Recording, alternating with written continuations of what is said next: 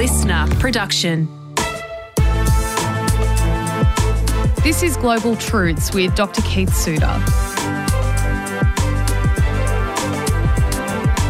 Join us every week as we break down one issue in global politics so that you can understand what is going on in the world right now and also what's likely to happen in the future. Our host, Dr. Keith Suter, is one of Australia's leading commentators on global affairs and geopolitics. My name is Sasha Barbagat. I'm a journalist. It's an issue as old as time poverty and how to fix it. As our world becomes more and more connected through the internet, governments, and trade, we're learning more and more about the struggles of the poor, and for many, the desire to address inequality is only growing.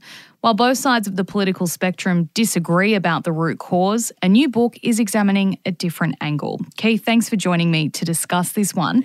Can you tell us about this book? Yeah, so the book is by Matthew Desmond, who's a sociologist from Princeton, New Jersey. And the book is called Poverty, comma, by America. And this is based on an article about the book, which appears in The Atlantic.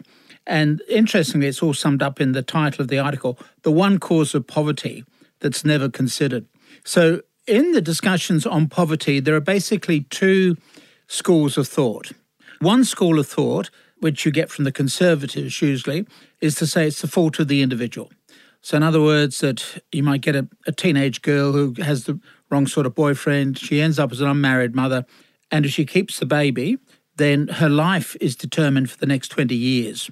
So that was a, a mistake by her, or you might end up with a young fella or female for that matter who end up getting on drugs and their lives are ruined. In other words, it's the individual who brings the poverty on themselves. An alternative point of view comes from the left wing people who would say poverty is much more structural and it's embedded within society. So, in other words, that you're just born in the wrong place. In Australia, we call it poverty by postcode, that there are certain areas which are notorious for their high level of poverty. A child is born into poverty, is then raised in poverty, doesn't have any clear idea of a role model going off to work in the morning, for example, and thinks that living off welfare is the standard way of life. And so that child has its future determined for it by virtue of the circumstances into which it was born. It can change by individual initiative, but generally speaking, you get this high degree of, of poverty. Similarly, you also get a high degree of wealth. One of the ironies of economics is that there's a low level of unemployment in areas where there's a low level unemployment. Blinding insight from the economics profession. Uh, this struck home to me when the organisation I was associated with won a government contract to provide unemployment services to a North Shore suburb here in Sydney, very mm. wealthy, affluent suburb. The problem is we couldn't recruit anybody to work in the office because everybody, you know, was, was already happily employed. Yeah. So um, the government had decided there should be an unemployment project, but we couldn't even get the staff to operate the project. Wow. And of course, in an area where you've got the area is Chatswood, got people who, for example, will play tennis with each other. And so one will talk to the other, saying, Oh, I've got a, a nephew who's about to leave school. And the other person say, Oh, well, we'll be happy to take the person on. So that's high social capital. In the old days, it's been called networking. And so that person is born in the right area. And so they end up with a good job. And then hopefully, if they can avoid drugs and other temptations will then have a, a good life. As I say, somebody who's born in a more poverty ridden area, they don't get that same sort of social capital benefit. Now, they can still get out of it, but generally speaking, a lot of them don't. And when they have their own children, that child is also raised in poverty. And so it just goes on. Mm. So it's multi generational. So they're the two contrasting schools of thought on poverty. So one is the fault of the individual, the other one is the fault of society. This book by Matthew Desmond comes up with a third point of view, which I think is absolutely fascinating. And when you know when you read about it, you think, oh, that's pretty obvious, really. Except it wasn't obvious to me. Mm. So the argument here is that it's actually the rich who create poverty. In one of his earlier books that made a name for himself, called Evicted, revealed a fundamental fact about poverty in America that had gone largely unrecognized but caused indelible harm. Routine ejections dislodged children from schools, destabilised blocks, and upended the lives of vulnerable people, stripped again and again of their possessions and dignity. And yet, who's doing the evicting? Well, it's landlords who are in the business of making money. And he has, from that book, his earlier book, Evicted, this lovely description that the idea that sustained poverty doesn't just happen, but is abetted by the conduct of more powerful social actors will not sound new. Interspersed with scenes of movers dumping children's toys on sidewalks as their dejected mothers look on, were descriptions of landlords convening at meetings of the Milwaukee Real Estate Investors Networking Group, where the keynote speaker described the very nice cash flow generated by renting rooming houses to poor single men.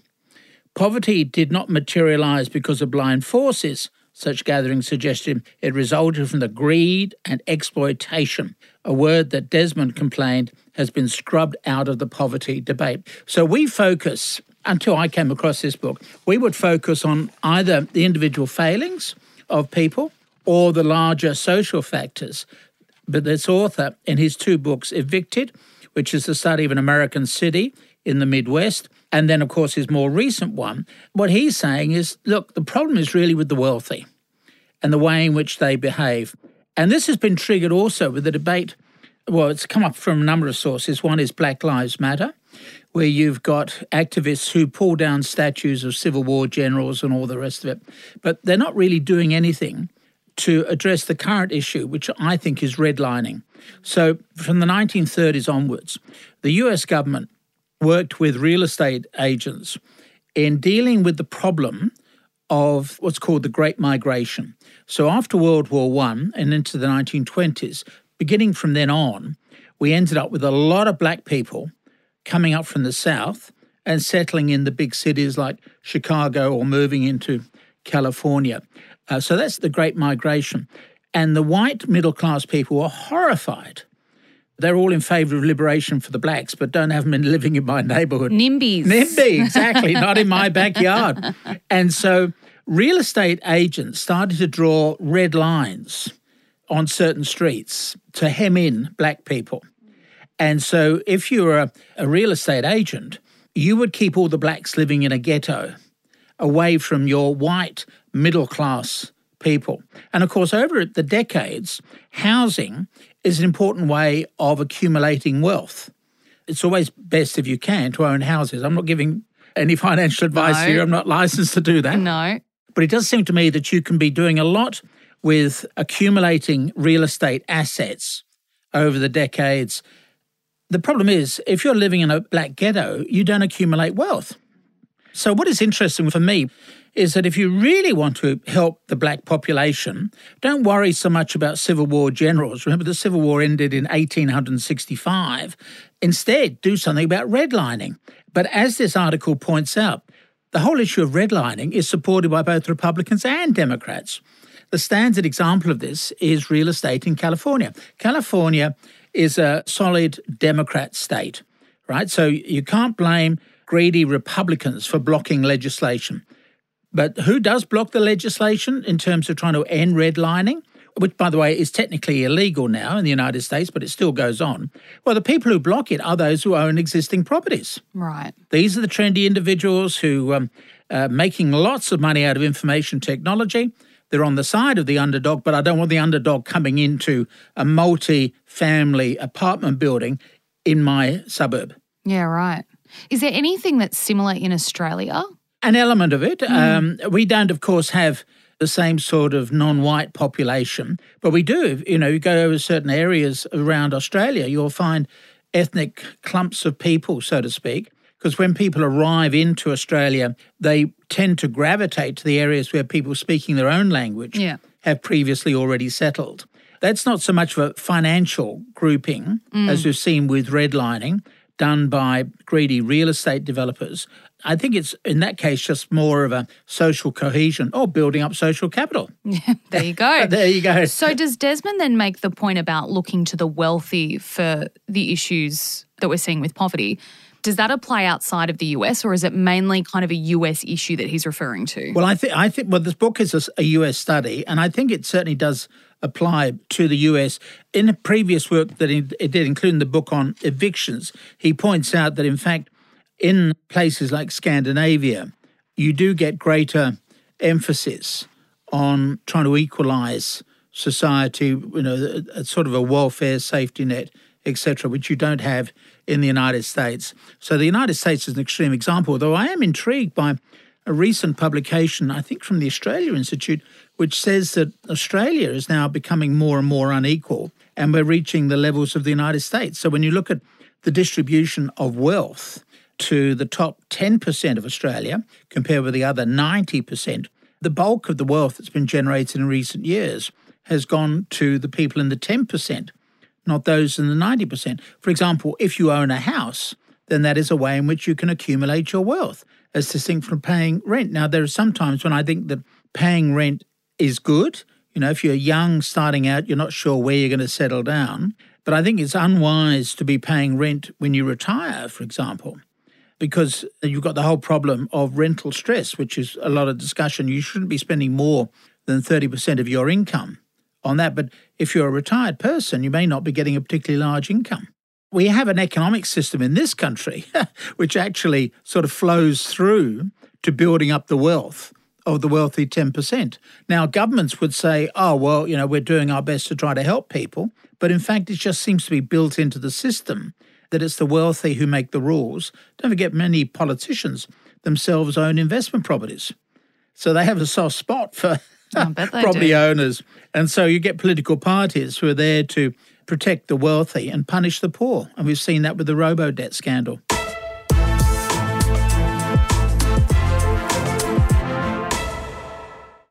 You're listening to Global Truths with Dr. Keith Suter. This week we're discussing the cycle of poverty and what housing might have to do with it.